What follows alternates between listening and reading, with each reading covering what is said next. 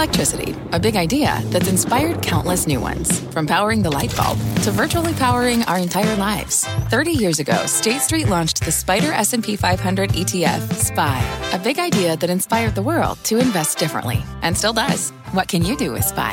Before investing, consider the fund's investment objectives, risks, charges, and expenses. Visit SSGA.com for a prospectus containing this and other information. Read it carefully before investing. SPY is subject to risks similar to those of stocks. All ETFs are subject to risk, including possible loss of principal. Alps Distributors, Inc. Distributor. And Fast Money does start right now. Hi, everybody. I am Brian, and I'm in all week for Melissa. Great to have you with us. Your trader lineup on a big Tuesday: Guy Adami, Jeff Mills, Bonwyn Eisen, and Chris Verone. Tonight on Fast, Running on Empty. Not just a great song, but also the message from Morgan Stanley's Mike Wilson as stocks hit new all-time highs, what he sees next for your money, and it may not be good news. Plus, maybe call it the ultimate catch-up trade. If you missed the market's record rebound, fear not, because we have three stocks that could be primed to pop. And later, TikTok, you don't stop. Giving us news, that is. There's a strange new suitor for the red-hot social media app, but our traders have their own take on who should put a ring on it. A good old-fashioned game of Fast Money Matchmaker is coming your way a bit later on in the show. All right, so much to get through in the next hour, but let us begin, well, at the beginning. Why not? And a brand-new record close for the S&P 500. Now, this is, by far, the fastest bear market exit in history. It has been just over 100 days since the benchmark index plunged to its lows of the year. Need I remind you of the pandemic panic of March? Well, we are up 55% since then, and it's closed today by the ever so slimmest of margins, putting an official end to the bear market. Guy, the market acting like the pandemic-induced lockdowns and mass job losses simply never happened. Is this all? Thank you, Mr. Federal Reserve. Yeah, of course it is. You heard the way Sarah Eisen finished their show. The balance sheet in February was $4 trillion. Now it's hovering either side of $7 trillion. I mean, you have to say with some degree of certainty that the Fed's had a lot to do with this. Whether or not they're in there or not, the market believes that they are. So that's good enough. But you mentioned Jackson Browne. I am a huge fan, by the way. Not only did he sing Running on Empty, he also sang The Pretender, which I think a lot of people think this market might be. And the other one is Here Come Those Tears Again. And I got to tell you something. We're at levels that the tears might be coming really soon. What do I mean by that? Well, the Citi Euphoria Index is at levels we haven't seen in quite some time, literally off the chart. And, market cap of the S&P 500 to GDP is at levels that even Warren Buffett would consider ridiculous. Typically, 150% or so, people start pushing the panic button, and we're probably north of 170% now. A lot of people say it doesn't matter because of the amount of liquidity in the system. I get it. But at a certain point, it matters. And quickly, Sarah also mentioned the failing dollar at the end of their show with Wilf. At a certain point, a lower dollar is going to be bearish for equities, and my fear is we're precariously close to those levels. Yeah, we'll talk about the dollar in just a minute here. I mean, think about this fact here, Chris. You've got the Fed, five nice, I'm sure, and very smart people, unelected officials, five unelected officials running now a balance sheet which is almost double the annual federal budget of the United States, which is ostensibly run by 535 elected women and men. Truly stunning, but that's a different show. What do you make of this market rally here? World's fastest rebound. Is it all the Fed, or is there some element of maybe the market believes we're going to get through this faster than some of the ultra-negative headlines we read every day? Yeah, I think that's right, Brian. And when you look at positioning, you have to remember the Street's still positioned pretty defensively.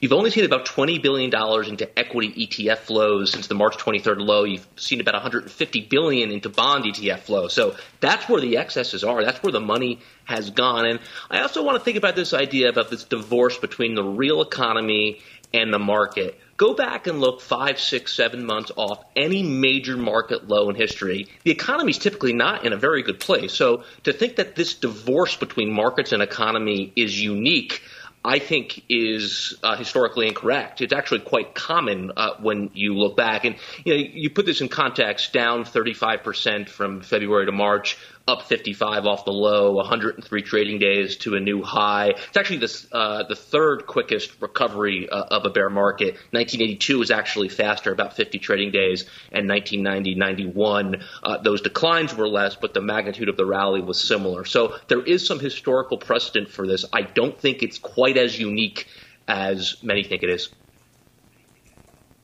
Oh, wow. I did not know that. Maybe it was just the depth of the declines here. We got to change the headline to the third. Either way, it's pretty doggone fast, Chris.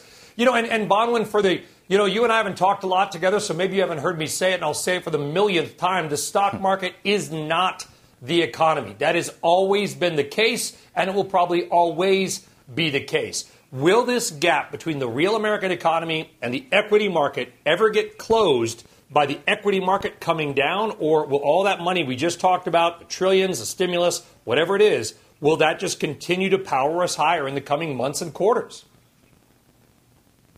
Great question, and you took the words right out of my mouth. Yes, there definitely is a chasm between the equity market and the real economy. And to Chris and to Verone's point, I mean, listen, the S&P is a leading indicator vis-a-vis the real economy.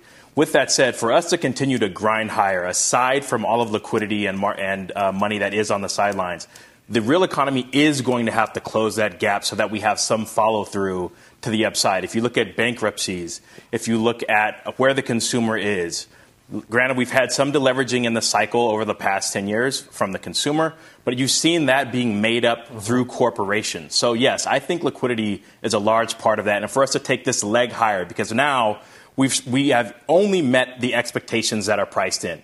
For us to continue to grind higher, there is going to have to be some closure of that gap. You know, Jeff, and this is kind of the sad irony out there as well. I mean, it is what it is, so we're not going to get emotional about it because we don't talk about that. But this is the sad irony, is that maybe the worse the news gets for the overall economy, the better that is for the equity market because it keeps the Fed in play. I mean, is there some kind of weird element to that? The Fed put is what we used to call it. Do you think it's even maybe bigger than it's ever been right now?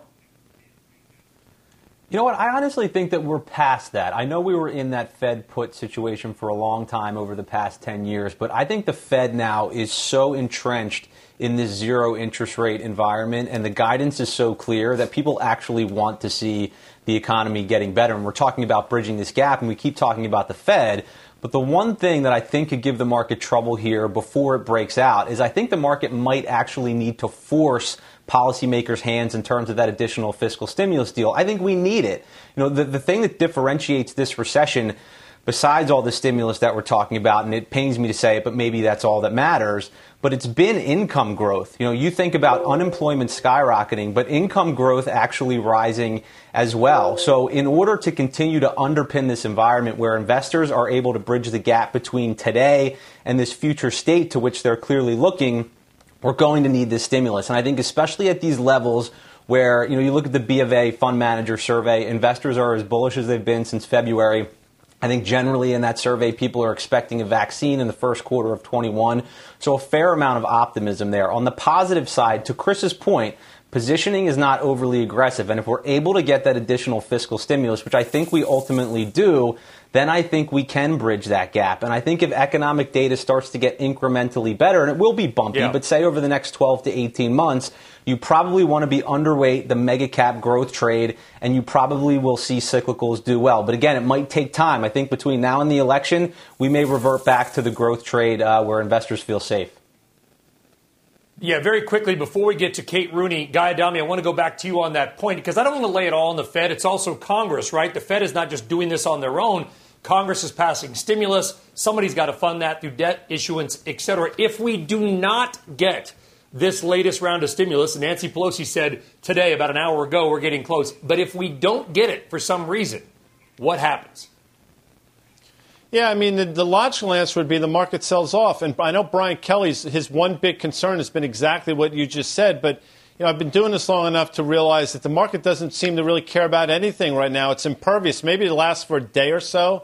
But worse news than that has hit the market, and the market hasn't really looked back. In a day or two at max, you've had a VIX that's gone from 80. I think it closed around 21.5 or so. So that's been coming down. So again, the market is just in cruise control right now. But again, to all the points that were made, just understand something. For example, Apple, since the March low, has added to its market cap over $1 trillion. Think about that for a second. We used to talk about $1 trillion as a magical number, and Apple just in the last 5 months effectively has added it to their market cap. It's astounding. Today, for example, Amazon added a target to their market cap. So the numbers flying around here have just become somewhat desensitized to it, but it's something that's worth pointing out. I love that. Could have been an RBI. Amazon adding. I might steal that if I was on Wex tomorrow morning, but it's Dom, so I would have stolen that stat. I love it. By the way, Apple at $1.976 billion, closing in on that $2 trillion, $1.976 trillion, by the way, closing in on $2 trillion. All right, so let's follow this up now with something that Jeff just talked about. Actually, income growth. If you have a job, you're not traveling, not spending money, you probably are actually saving a lot. And as stocks hit record highs, we're actually getting new numbers on retail trading activity, and maybe a trillion more reasons why stocks keep going up. It's a big story. Let's hit it right now with Kate Rooney. Kate. Hey, Brian. Fidelity reporting record customer assets last quarter thanks to this boom in retail trading. The Boston-based company had $3.3 trillion in discretionary assets at the end of June. That includes mutual funds, ETFs, and other managed accounts, which saw a 15% increase from a year earlier. Fidelity's total assets under management, which include assets from advisory firms that custody and clear with Fidelity, increased 8% to $8.3 trillion. Customers opened 1.2 million new retail accounts in the quarter. That was a new high as well. Trading more than doubled, with an average 2.3 million daily transactions in the quarter. The firm citing market volatility and the pandemic as drivers for that quarterly growth. And guys, this sounds a lot like what we've heard from some of the other publicly traded brokers and Robinhood as well. Charles Schwab, TD Ameritrade, and E-Trade all saw record account growth and customer trades in the second quarter. Brian, back to you. Well, hold on, Kate. We're not done with it yet. Are you saying, free gonna free? You know what I mean? If something's free, you're gonna take advantage of it. Is there any way to directly tie the stimulus checks to trading activity? If we made that connection, you get the $1,200, you're like, you know what, I can't go anywhere, I can't do anything. Let's just throw it on Robinhood and see if I can make it $2,000 out of $1,200. There's been a couple reports that show that. A company called Yodlee showed that the majority, they said, of stimulus checks actually went into the stock market. It was something like 70%. So there is evidence in some reports that has gone directly into trading. Other things like commissions and fractional trading. You see Fidelity and Charles Schwab now advertising things like stock slices and the idea that you can buy an expensive name brand stock like an Amazon, for example, for as low as $5. So those are definitely adding to it. But free trades has been, I think, the big factor that analysts point to. Amazing. Free gonna free. With a name like Yodlee, you got to say it twice. Say it twice. Kate, thank you very much. Jeff Mills. Your take. I mean, amazing data there. You're talking about incomes. Guess what? If you're saving money, a lot of those people appear to be putting it into the equity market. Well, look, I think it's a good thing generally. Everybody was complaining for so many years that the younger generation, the millennial generation, wasn't investing in stocks. And now all of a sudden they are, and I feel like you're getting complaining on the other side. So I think as long as people are doing it intelligently, I think in some cases they probably are, in some cases they probably aren't. I think ultimately it's a good thing. You just wonder, though, for the profitability of some of these brokerages. Since people have started investing, it's been a really easy ride. Stocks only go up, but you hit some sort of a rough patch, and then you wonder how sticky some of those additional accounts are. But again, overall, I think it's a good trend. I'd rather see the money going into investing in the stock market than a lot of other places. So far, I think it's a good thing. Yeah, we shouldn't be complaining. Where are the retail investors? Now we're complaining because there's retail investors back. You can't have it both ways, but of course we're in the media. We can do that. All right. So we know now, of course, folks, that the market has bounced back in a bigly way. But many of you, and you know who you are, may have sold during the March panic and are now probably kicking yourselves for missing out on the rebound. But have no fear, because Chris is back with three names to play for a possible catch-up trade. Chris, take it away. Yeah, Brian, well, what I think is important here, as we saw with the S&P, down 35 from February to March, got to remember a lot of names out there peaked well before the market peaked. And the three names we're going to talk about actually peaked in early 2018. So they were in these multi-year bear markets. Caterpillar, I think, is a great example to start. Ticker CAT, it basically a cut in half over the last several years. I think it's improving here. It's been trying to break up through this 145 level for the past couple of years. It's on the verge of doing so. There's very, very good support near 135. I think any pullbacks into the area are viable. The technical condition here is improving. The group industrials are improving as well. 50 days now up through the 200 days. So you have a lot of trend support behind you here. I think this makes it a catch-up candidate as we look out over the next number of months. Morgan Stanley would be another example in financials, and it's a stock that has really dominated relative to its peers, outperforming the broader financial sector, outperforming Goldman Sachs, big 3-4 year base, another name that peaked in 2018. So it's kind of endured a 2-year bear market. There's good support near 49.50. I think if you get any weakness into that over coming days or coming weeks, you want to be opportunistic with that and be a buyer. And then thirdly, let's go over to pharma and talk about Pfizer. Multi-year downtrend. We think this is coming to an end here. It's really coiled to rally. We have this nice bottom that's taken shape really over the last year or year and a half. Ton of support near 36, 37. I think ultimately we're talking about a $50 or $55 stock here. So I recognize new highs for the index can be intimidating. But when you look at some of these names, they've endured multi-year bear markets. We think they're all starting to improve. And quietly, they're exhibiting some leadership as well. So Cap, Morgan Stanley, Pfizer, three good catch-up trades here. Okay. Jeff, good stuff. Or Chris, good stuff. Guy, what do you make of these names, particularly Pfizer, which is one of the hot names on the vaccine side, coming back, but still well below where it was a couple of years ago? Yeah, I think Chris would probably agree with this. I don't think Pfizer the play is necessarily on a vaccine, although that obviously you have a potential tailwind with that. I get it, but I agree with them on valuation. It's too cheap, and it's clearly lagged some of its bigger competitors. For example, Eli Lilly. I like the Caterpillar one. I'm a little concerned because Cat was above 140, gave it back, but Chris is right. That 135 level seems to be a line in the sand. And in terms of Caterpillar, I think you can get back up to that 150 level that we saw back in late January, early February. Wow, bullish call there on Caterpillar from Mr. Guy Adami. Great stuff. Appreciate that, Chris. Some good catch-up trades. All right. Coming up, call it a big box blowout. A pair of retailers reporting rock-solid results. So why didn't their stocks respond a little more? We're going to find out. And later on, as TikTok takeover talks heat up, we're going to play a game of matchmaking. Our traders each have the one company they think should make a bid for the social media app. Those names and much more when Fast Money returns.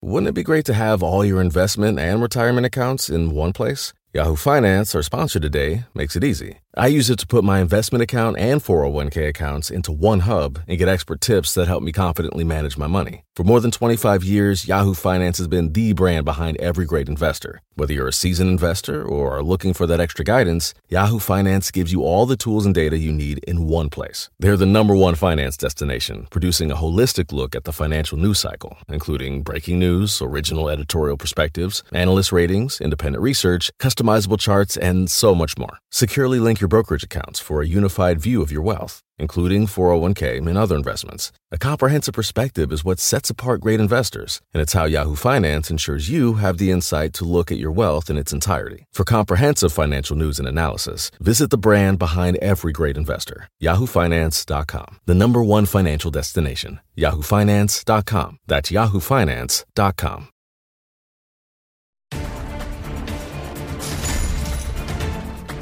All right, welcome back to Fast Money. Well, guess what? We have got a market flash right now, some real-time breaking news on Sorrento Therapeutics. Let's get to Contessa Brewer with those. Contessa. Hi there, Brian. Sorrento had received FDA clearance earlier this year, emergency authorization on a saliva test, a rapid test for coronavirus. And then yesterday, its stock plummeted when a competing company got the go-ahead to pursue the same thing. Now more bad news for Sorrento, and you can see in extended trading down 10%. Its CFO is out, and they've hired a 38-year-old to come in. Najim Asghar, age 39, will come in as the company's chief financial officer, and Zhang Xiao is on his way out. So, Brian, there you're seeing the stock moving on that news. Yeah, that's an interesting headline. Contessa Brewer, thank you very much. I mean, all right, hold on here. Guy Dami, we've got a company here whose stock is up over 400% in a year. They're talking about best-in-class saliva COVID tests coming from this company. Everything's firing all cylinders, and the CFO suddenly leaves, and it doesn't sound like on his own accord. Waiting for more details, but that's a bizarre headline. Yeah, waiting for more details is the operative. So I don't want to get ahead of myself here. But to your point, I mean, it seems like I think 3 or 4 days ago, this was a $19 stock, up from $2, I think, in early spring. Maybe rightly so. Who's to say in this environment, off all those great headlines about the tests you just cited. But anytime you see a headline like this, you know, CFO leaving, was asked to leave. Again, I don't have all the details. It's not particularly encouraging. I don't think you buy it on the weakness, and it's hard to say what you do in terms of if you own the stock. But just looking at it, you know, when a stock goes from 2 to 19 in 3.5 months, and now it's basically cut in half from there, that's somewhat concerning. I'll give you the headline here, Jeff Mills. And I'm not asking you to comment on the news. I wouldn't do that to you because we're just rolling it out. But comment more on the headline as it pertains to any company. I'm going to read you the exact line for the press release because I want to make sure that we're very careful with this. Zhang Xiao's employment, the CFO, with Sorrento Therapeutics terminated in its entirety, effective immediately. So he was fired effective immediately on a red-hot stock. This is going to be a name that I have a feeling we're going to hear a lot more about in the next couple of hours and tomorrow, particularly when a CFO is terminated effective immediately. I'm telling you, in my 26 years of history there's something usually behind it. Yeah, there's something usually behind it, but you don't know exactly what it is, and you don't know whether it's going to affect the actual fundamental activity of the company. I think it just points to the idea that, look, when you have a stock that is moved like this stock has, it's vulnerable to these types of headlines, maybe more so than another company would have that's trading at a more reasonable valuation. So you can kind of look across the market and see some of these companies that are trading at valuations that might be tied to some sort of coronavirus treatment or something else. And it just means that higher valuations are more vulnerable to these kind of pullbacks, especially when investors are speculating that the future is, you know, absolutely perfect. And we're watching that stock tick down, in fact, going down as we're talking about it. So just again, folks, waiting on more details. The CFO, red hot stock, trader favorite, by the way, CFO terminated effective immediately. You don't see that very much. All right. Moving on, a pair of big box retailers reporting blowout results today, but you'd never know it just by looking at their stocks. Let's kick things off with Walmart. You might have heard about it, a little startup out of Arkansas. Beating on both the top and bottom lines, Walmart says that e-commerce sales nearly doubled last quarter, getting a boost, no doubt, from the stimulus checks that went out. But Bentonville clamming up about the rest of the year, not giving any guidance to the market, the stock ending lower, not by a lot, by about 0.6%. Bonwin, your thoughts on Walmart's trading today? Yeah, talk about what have you done for me lately? I mean, listen, same-store sales up. You already touched on their online portion of their business, almost doubling, be it on revenues, be it on EPS. But, yes, they came out and were very transparent about the fact that they saw sales start to normalize a bit in July and that a lot of, some of the spending was led by the stimulus. Listen, this is not something that's off the table. The stock is off moderately. I mean, it's hard for me to call it much more than noise. It's shown that it's been able to navigate this COVID situation quite well. It's got, as I mentioned on Friday, about 50% of its revenues come from grocery items. And although low margin, those are still essential items that you need. I still like the stock here. Still likes the stock. There you go. All right, let's move on now to another big name, and that is Home Depot. It lost investors a little over $3 a share today, even as sales rose 23% last quarter. Of course, everybody you know has probably taken on a home improvement project during the pandemic. By the way, just try to find a contractor right now, if you know what I mean. Well, Home Depot sales surging 25% last quarter. So, Jeff Mills, what's wrong here? Are all the gains already bought in? Well, I think maybe for now, and to follow on Bonneman's point, I think that you've had this spending redirect. It's been very clear, but How long does that go on? For maybe another year? I think this narrative that the world has changed forever in every single way is probably overdone. And ultimately, consumer dollars are going to start to get spread out again. People will go out to dinner, they'll travel, they'll take vacations. So you have to think at these levels what is left. And I think you saw that in the trading today. And Bonwin made the point about Walmart, and they started to see some sales normalize as the stimulus checks started to wear off. So again, you wonder what is left in these names, whether it's Walmart, whether it's Home Depot. I do think when thinking about Home Depot specifically, I actually like Lowe's better just from a valuation perspective. Typically, Home Depot trades at about 2 multiple turns higher than Lowe's. Right now, 4.5 turns. So I think there's a gap that can be closed there. And I do think that Lowe's management is doing a good job in terms of turning some of those business metrics around, whether it's sales per square foot or what have you. So I do like that over Home Depot. But I do think ultimately those stocks could be in a position where if you get a stimulus deal, you do get a little bit of a short-term pop, even though they didn't perform great today. Okay, good stuff there. And Bonwin still likes Walmart. All right, on deck. The market sputtered for days before posting a new record close. Coming up, we're going to be joined by Morgan Stanley strategist Mike Wilson to find out why that might be a cause for concern. And later, a natural gas breakout? Well, it's certainly something that we haven't seen or talked about in a long time. But we will go off the charts to look at a few names that could be ready to rally. A lot more fast money right after this break. What's on the horizon for financial markets? At PGIM, it's a question that over 1,400 investment professionals relentlessly research in pursuit of your long-term goals. Specialized across asset classes, but united in collaboration, our teams provide global and local expertise. Our investments shape tomorrow, today. Pursue your tomorrow with PGIM, a leading global asset manager. If you have kids or pets, you know stains and odors in your carpet and upholstery are inevitable. But the experts at ChemDry can help. ChemDry removes odors and stubborn stains by sending millions of carbonating bubbles deep within your carpet. ChemDry lifts dirt, urine, and stains to the surface to then be extracted away, giving you a cleaner and healthier home. Call 1-800-CHEMDRY or visit ChemDry.com to connect with your local ChemDry and learn about special offers in your area. That's 1-800-CHEMDRY or visit ChemDry.com today.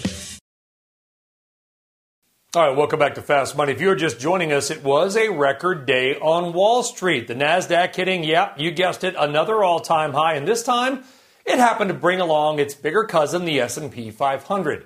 That index closing at its highest level ever. But your next guest says the record rally may be starting to run on empty. Morgan Stanley's Mike Wilson joining us now on the CNBC Newsline. Mike, thank you very much for joining us. Why do you think that? Does it have to do with the move in bonds, which, as you yourself noted, the move we saw in 10-year yields was the third fastest in 5 days ever in modern history? Yeah, I mean, that's part of it, Brian. I mean, good to be with you tonight. I mean, I think we're at an interesting, point here. I mean, markets technically have had, this powerful move. We're right into resistance on the S&P 500. NASDAQ is well through resistance. I mean, as you mentioned, has just been powering higher for the last several months. But, markets tend to react to these levels. And, I'm in the camp that we're in a bull market. It's a new economic cycle, so we're constructive. But, bull markets have corrections. And if there is a time this year since March, I think this is probably a good time, both seasonally, right, August, September. We have this fiscal cliff negotiation, which is, coming down to the 11th hour, is going to be an overhang. You talked about Walmart and Home Depot earlier. Part of the reason why they probably gave back a little bit today, which, by the way, is noise. I agree some of the earlier comments, is that, look, these things have been big beneficiaries of this fiscal stimulus, and if that's going to be delayed or maybe not come through, they're going to be victims of that. So I think the market is starting to think about these ideas that, hey, we've come a long way. Let's digest this. And this is a seasonal time of the year. And, yeah, this is probably a time where we have a little bit of a pullback. So the idea basically for clients of Morgan Stanley is, wait, you got a lot of cash. Kate Rooney just talked about how much cash is out there on the sidelines, so to speak. Wait, you expect to pull back. There'll be a better buying opportunity soon.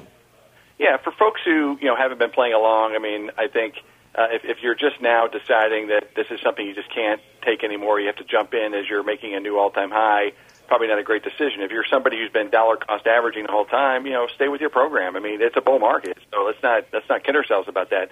You know, some of the things you're talking about earlier on the program, I completely agree with. I mean, if you believe it's a bull market, it should now start to broaden out a little bit more. And some of that's around the recovery stocks, if you want to call them that. But really, it's a broadening out of stocks that actually have been underperforming for 2 years. And whether that's in the financials area, some of the industrial space, consumer cyclicals that will be beneficiaries of the reopening. I mean, those are the areas where we think the operating leverage story is going to be much more interesting over the course of the next year, and that's probably not appreciated. So that's the other part of the advice that we're giving folks is if you are going to put money back into the market now, you know, look for some of the areas that have been laggards, not the ones that have been making new highs every other day. Hey, Mike, obviously, thanks for being here. So at what point is the market going to want the denominator portion of this equation to start to move? That would be GDP. I mean, you know, obviously the numerator in terms of market cap just goes up every day given the market move, but GDP does not move. As a matter of fact, it's probably going the wrong way. At what point does GDP start to have to play catch-up? Because in terms of that ratio, we're at ridiculous levels. Yeah, Guy, I mean, you've been doing this a long time like me. You understand. I mean, when you go into recession, you come out of that, you always get the revaluation first, right? And that's, you know, rates have been falling precipitously, particularly on a real basis since, you know, basically the first part of this year. And, of course, when we went to recession, they collapsed. Then we got the revaluation on the back of those lower rates and the idea that, you know, things are troughing and the market's looking forward. Well, now it's show me time. So I think that period begins now, meaning in the third quarter and the fourth quarter. You know, the things that are going to start to outperform now are the stocks that have the biggest upside surprises to expectations, okay? Some of that could be still some of these leadership names in the tech space. They're going to continue to do really, really well. But it's also going to be in areas where, you know, the expectations have been hammered and where people don't think anything good is going on, right? So, but it is show me time now, Guy. You're exactly right. We had the revaluation, and the upside from here over the course of the next year is going to come through upside in earnings. All right, Mike Wilson, Morgan Stanley, really appreciate you joining us once again on Fast Money and watching these markets. Thank you. Chris Ferrone, respond to Mike's comments. What do you see technicals? You see these markets. Do you agree with Mike? Yeah, I think it's a very reasoned view. Listen, we just had a 55% rally into new highs here. Frankly, the breadth over the last several days has not been as potent or as powerful as we'd like to see when you're kind of first interacting with levels that matter. And certainly this new high level is an important one. What I think is important is a market that consolidates, a market that gathers itself. We want to see a broadening out. As Mike talks about, if you believe, like we believe, that this is still a new bull market, that this is an economic expansion, this is about the time where you want to see participation really broaden out, and that's with industrials, that's with materials, that's with banks. So there's some subtle signs that's beginning to happen. My best guess is that's with higher rates, and that's a little bit later in the year. All right, good stuff there, Chris. Thank you very much. All right, coming up, the traders are playing TikTok matchmaker. Who let the dogs in? There may be a couple of suitors, by the way, in the mix, but who do they think should ultimately make it official? Plus, we're counting down to earnings from NVIDIA. Will the chip maker keep its rally going even higher? We're going to let you know what one options trader is betting on. We're back in 2.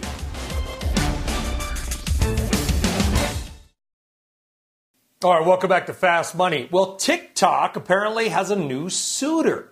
Oracle reportedly joining Microsoft and possibly Twitter in expressing interest in buying TikTok's U.S. and maybe Australian and New Zealand assets. Well, today we're getting fresh comments from one President Trump on all of this. Let's get right out of Josh Lipton with more on the TikTok saga. Josh.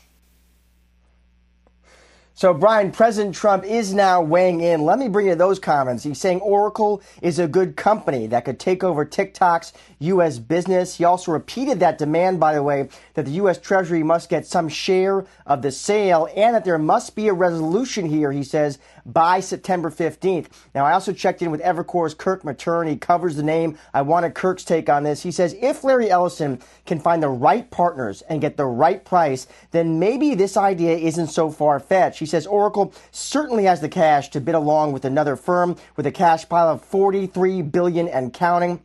And Kirk says, perhaps Oracle could see this as more of an investment, meaning Larry Ellison would find the right partner or partners and then spin out the business once it's officially based here in the U.S. In that scenario, Oracle would not be running TikTok. It would just gain a big new internet client for its cloud business, storing and protecting all that user data. Now, I also checked in with Brent Till at Jefferies. Bottom line, he sees this as a low probability event, arguing that Oracle is an enterprise company. It doesn't know the consumer and has a spotty track record of M&A, he says. It's Microsoft, Brent believes, that is ultimately the better fit here for TikTok. One interesting wrinkle here, though, is Mr. Larry Ellison. He has that unique relationship with President Trump, the very rare tech exec that openly supports the president, even reportedly, remember, hosting fundraisers for him earlier this year. Brian, back to you.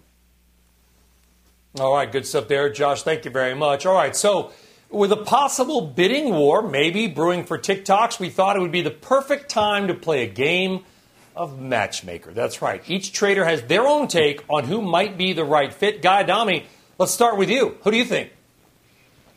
Well, I know you're a huge TikTok guy, Brian. I've seen your link or your page or whatever, your channel. But you know who the greatest TikTok person is, regardless of your politics? Sarah Cooper is just a genius. Obviously, she just signed a deal with Netflix. And I got to thinking, it's not preposterous to think that Netflix couldn't tuck in a TikTok under their site, right? It makes a little bit of sense. $30 billion, maybe pay for it in stock. So if you're listening, Reed Hastings, you signed Sarah Cooper. Why don't you just buy TikTok for yourself at this point? Not bad. You sit there and watch, you know, 2-minute or 20-second content. Chris Ferrone, what do you think? Maybe Disney here. I am not a TikToker, but when you look at the Disney business line here, it's an opportunity to diversify. And, you know, I look at Disney from a chart perspective, and it's, you know, at this inflection point where it's time for the company to really to put up here, and it's an opportunity. You know, Chris, I love you, buddy. I love you. I can't see it happening. You know how many offensive videos TikTok removed last year? 49 million. Guy, I don't know if TikTok necessarily falls into Disney's thing. You know what I mean?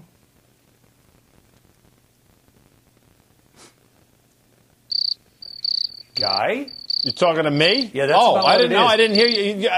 I didn't hear the guy part. Is there another guy on the show, or am I just using guy as a pejorative? You know what? Hey, Guy, what's up? I have the dogs barking. I'm actually watching Sarah Cooper TikTok, and you mentioned they've removed 49 million offensive videos. I mean, you wonder how many offensive people they removed from Hall of Presidents or Mr. Toad's Wild Ride. So maybe it makes more sense than you're giving them credit for, Brian. Fair enough. Fair enough. Coming to Chris's defense. Bonwin, what do you think? Who could be a good purchaser of TikTok assets? I think it's Facebook, but this reminds me, having flashbacks of my prom night. They are most certainly going to have to get her back by midnight and deal with Dad and Big Brother on Washington. So, listen, they've got to navigate a few headwinds there, but I think just from a business mix, natural synergies, engaging with consumer, this is not an enterprise company looking to latch on to a consumer brand. Like, they know it. They do this well. They're industry leaders. I think Facebook makes a lot of sense. Yeah. Put it into Instagram Reels, the TikTok clone. Jeff, quickly. I think in terms of being incrementally additive to the bottom line, I think Twitter makes sense. You might say, well, Vine didn't work, but there are plenty of examples of companies who have tried to cultivate something internally and then purchase something. I think about Google Video and then the purchasing of YouTube. So for me, Twitter makes a lot of sense. I think it gives them visibility into the younger demographic. It makes them a more formidable ad platform when compared to Facebook and Google, and I think it could help solve the monetization problem. So in terms of being incrementally additive to the core business, I think it makes the most sense for Twitter. All right, the General Mills has spoken. Maybe that'll be their lucky charm for Twitter. All right, coming up. Sorry. Natural gas. Thank you, guys. Natural gas is on fire. Is there any more fuel left in the tank on this little mini rally? One of our traders sees a rally brewing in two big names. Those trades ahead, and later, chip stocks ripping higher. Should you dip into these names, or has all the money already been made? Stick around to find out. Look at those gains. We're back right after this.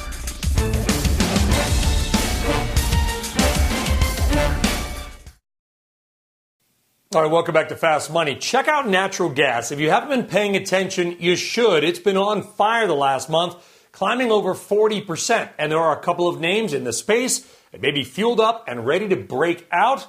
Let's go now off the charts with Chris Barone. Chris, what stocks are you looking at with natural gas exposure? Yeah, Brian, I think when you put this in context of the commodity here, this has been a big move, right? We've broken a multi-year downtrend. Sentiment's quietly starting to improve in the space. The technical picture's improving. 50-day about to break up through the 200. I think you have room on gas to about $3. So the question is, what names do we want to play? And, I think another benefit here for the whole space is that seasonality is really good. September and October is typically when you want to be buying gas. So we brought along a couple names here that I think are particularly actionable. Range Resources, RRC, is one example. This thing peaked 8 years ago. I think there's room to go here. 8 to 12 is the target or the move that we're looking for. What's remarkable about the stock is 26 analysts cover it. There's only two buys. So we don't have to worry about sentiment being too excessive here. I think it's an improving chart. And then secondly, when you look at EQT, another name in this space, in the E&P space, gas exposed, quietly starting to get a little bit better here. I would look through 16, get you to that 24, 25 range. So I think these rallies are in their nascent stages. I think the move in gas is just beginning. It's time to embrace it. Yeah, we've seen. I'll chime in before we go to Jeff, just because I cover energy. We have seen the biggest drop in new drilling activity in America in history. Lost 900 drilling rigs in a year. Why do you care? Because natural gas is an offshoot of drilling for oil. So the less oil we drill, the less natural gas is there. Demand remains fairly strong. If it's cold, you got to turn on the heater. If it's hot, you want the AC to work. So Jeff Mills, what do you make of the natural gas space? Yeah, totally agree on the price. I think you have upside there. The chart looks good. So if talk about the ultimate catch-up trade, you're looking at names that have been absolutely pummeled, and the technical picture is starting to look better. I've liked a company like EOG for a long time, just given their low cost structure and the environment that we're in. They source their own fracking material. They do their own prospecting. So from that standpoint, I really like a name like that. Their debt picture is better than peers. Their free cash flow yield is better than peers. So I think if you get a turning price, some of those names that are levered to that can do well. EOG is one that I like specifically. Yeah, and by the way, Jeff, if I asked 100 people in the oil and gas space who is one of the best-run companies in oil and gas, they'll say it's Bill Thomas and the EOG management squad. They're always mentioned. All right, guys, thank you very much. Yeah. Watch the natural gas. By the way, I got an OPEC meeting tomorrow as well, which we'll be talking about on Squawk Box tomorrow morning. All right, on deck, why options traders are betting on a big-time move for NVIDIA. And take a look at the Kramer Cam. That is Columbia Sportswear CEO Tim Boyle. Don't miss that. Full interview coming up at the top of the hour on Mad Money with Jim. We're back right after this. All right, welcome back. Well, the chip rip taking a little bit of a breather today, but it has been indeed a stunning run.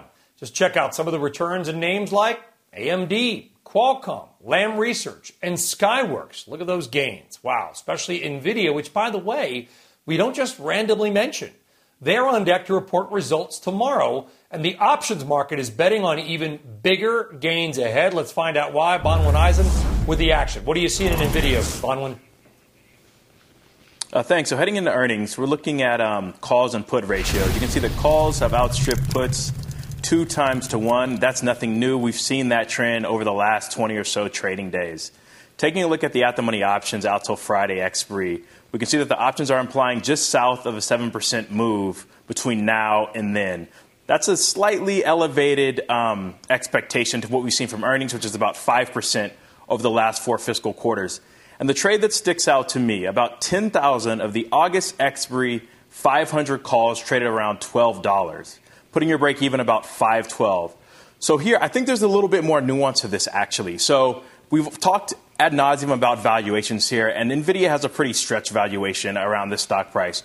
So this person looks like they might be playing for an upside move as opposed to owning the stock, playing for a slight upside about 4.5%, 5% here, while only outlaying about 2.5%.